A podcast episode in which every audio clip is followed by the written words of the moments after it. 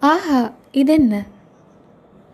விக்ரமனும் பொன்னனும் குதிரைகள் மீது தாவி ஏறிக்கொண்டார்கள் பொன்னா முண்டாசு கட்டி மீசை வைத்துக் கொண்டிருந்த வண்டிக்காரன் யார்? நீதானே? என்று குதிரைகள் போய்க் கொண்டிருக்கும் போதே விக்ரமன் கேட்டான். ஆமாம் மகாராஜா. சிறைக்குள் இருந்தபோது நீ என்னை மறந்துவிட்டாயோ என்று நினைத்தேன் பொன்னா. நானே ஒருவேளை மறந்தாலும் என்னை மறக்க விடாதவர் ஒருவர் இருக்கிறாரே மகாராஜா. யார் அது வேறு யார்? தங்களை யமன் வாயிலிருந்து மீட்ட தேவிதான். இதை கேட்டதும் விக்ரமனுடைய உள்ளம் மகிழ்ச்சியினால் துள்ளிற்று. குந்தவியை பற்றி மேலும் விசாரிக்க வேண்டும் என்கிற ஆவல் உண்டாயிற்று. ஆனால் சிறிது தயக்கமாகவும் இருந்தது. சற்று பொறுத்து எங்கே போகிறோம் இப்போது? என்றான் விக்ரமன். மாமல்லபுரத்துக்கு மகாராஜா. பொண்ணா என்ன மகாராஜா? நாளை காலைக்குள் மாமல்லபுரம் போய்விட வேண்டும். ஆமாம் மகாராஜா அதனால்தான் ஒரு கணம் கூட தாமதிப்பதற்கில்லை என்று நான் சொன்னேன். நாளை மத்தியானம் வரையில்தான் அங்கே கப்பல் காத்து கொண்டிருக்கும். அதற்குள் நான் போய்விடலாம் மகாராஜா. விக்ரமன் சற்று பொறுத்து மறுபடியும் தேவி எங்கே இருக்கிறார் பொன்னா? அவரிடம் கடைசியாக ஒரு தடவை விடை பெற்றுக்கொண்டு கிளம்பியிருந்தால் எவ்வளவோ சந்தோஷமாக இருக்கும் என்றான். அதுதான் முடியாது மகாராஜா. எது முடியாது? தேவியிடம் விடை பெற்றுக்கொண்டு கிளம்புவது. ஆமாம் முடியாதுதான். இனி உறையூருக்கு மறுபடியும் எப்படி போக முடியும்? தேவி உறையூரில் இல்லை மகாராஜா. தேவி உறையூரில் இல்லையா? பின்னெங்கே மாமல்லபுரத்தில். ஆ என்றான் விக்ரமன். சில நாட்களாக சிறைப்பட்டிருந்த பிறகு விடுதலை அடைந்த உற்சாகம் குளிர்ந்த இரவு நேரத்தில் குதிரை மீது செல்லும் கிளர்ச்சி இவற்றுடன் குந்தவி மாமல்லபுரத்தில் இருக்கிறாள் எனும் செய்தியும் சேர்ந்து அவனுக்கு எங்கேயோ ஆகாயத்தில் பறப்பதை போன்ற உணர்ச்சி உண்டாயிற்று. அப்படியென்றால் அவரிடம் விடைபெற முடியாது என்று சொன்னாயே ஏன்? பொன்னா ஒரு கன நேரமாவது அவரை நான் அவசியம் பார்க்க வேண்டும். பார்த்து நன்றி செலுத்த வேண்டும். அதோடு என் தாயாரை கண்டுபிடித்து பாதுகாக்கும் பொறுப்பையும் அவரிடம்தான் ஒப்புவிக்க வேண்டும்.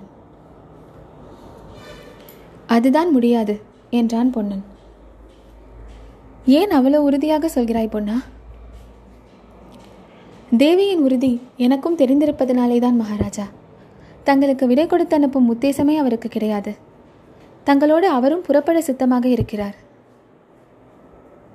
ஆஹா நிஜமாகவா? இவ்வளவு முக்கியமான செய்தியை முன்னமே எனக்கு ஏன் சொல்லவில்லை? இப்போது கூட நான் சொல்லியிருக்கக்கூடாது தாங்கள் கப்பல் ஏறிய பிறகு தங்களை அதிசயப்படுத்த வேண்டும் என்று தேவி உத்தேசித்திருந்தார். அவசரப்பட்டு சொல்லிவிட்டேன். விக்ரமன் சற்று நேரம் சிந்தனையில் ஆழ்ந்திருந்தான். திடீரென்று அதோ பாருங்கள் மகாராஜா என்று பொன்னன் கூறியதும் விக்ரமன் சிறிது திருக்கிட்டு பார்த்தான். சாலையில் ஒரு பக்கத்து மரத்தடியில் பத்து பன்னிரண்டு பேர் கும்பலாக நின்றார்கள். அவர்களில் ஒருவன் தீவர்த்தியும் வைத்துக் கொண்டிருந்தான். தீவர்த்தி வெளிச்சத்தில் அவர்களுடைய உருவங்கள் கோரமான காட்சியை அளித்தன. அவர்களுடைய கழுத்தில் கபால மாலைகள் தொங்கின. அவர்களுடைய கைகளில் கத்திகள் மின்னின. நெற்றியில் செஞ்சந்தனமும் குங்குமமும் அப்பிக்கொண்டிருந்தார்கள் அவர்கள் நின்ற இடத்தை குதிரைகள் தாண்டிய போது ஒரு கணம் விக்ரமனுக்கு உடம்பு நடுங்கிற்று. அவர்களை கடந்து சிறிது தூரம் சென்றதும் அப்பா என்ன கோரம்?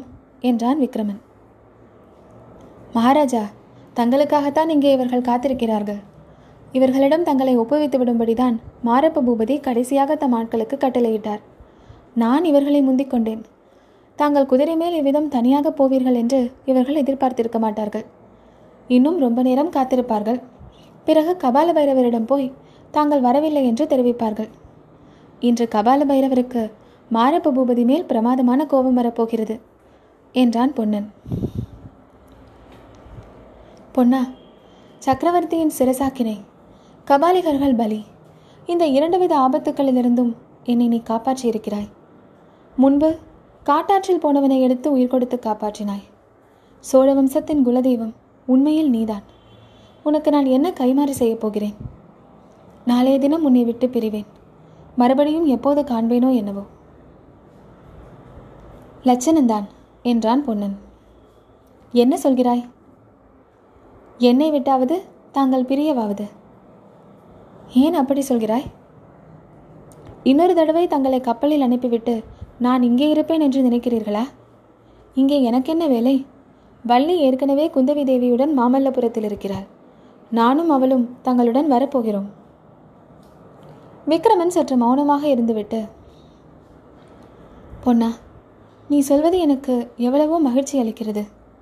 நீயும் வள்ளியும் என்னுடன் வந்தால் சோழ நாடே வருவது மாதிரிதான். ஆனால் ஒரு விஷயம்தான் என் மனதை வருத்தி கொண்டிருக்கிறது. மகாராணியின் கதி என்ன? அவரை யார் கண்டுபிடிப்பார்கள்? அவருக்கு யார் உன்னை பற்றி சொல்வார்கள்? நான் தாய்நாட்டுக்கு வந்ததன் முக்கிய நோக்கம் மகாராணியை பார்ப்பதற்கு. அவரை பார்க்காமலேயே திரும்பி போகிறேன். அவருக்கு என்னை பற்றி செய்தி சொல்லவாவது யாராவது இருக்க வேண்டாமா? என்றான்.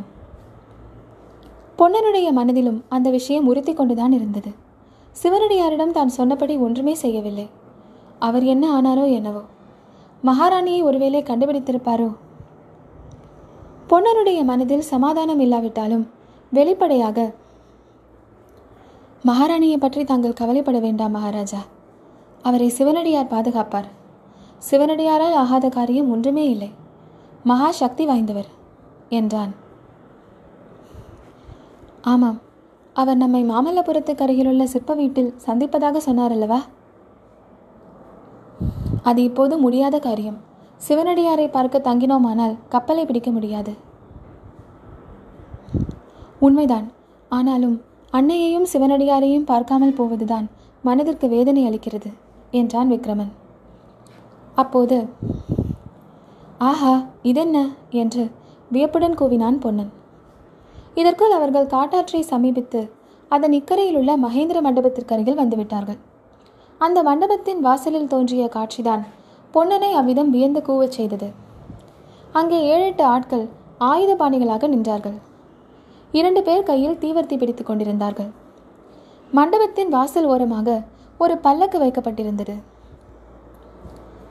இன்று ராத்திரி என்னவெல்லாமோ ஆச்சரிய சம்பவங்கள் நடைபெறுகின்றன என்று பொன்னன் முணுமுணுத்தான்.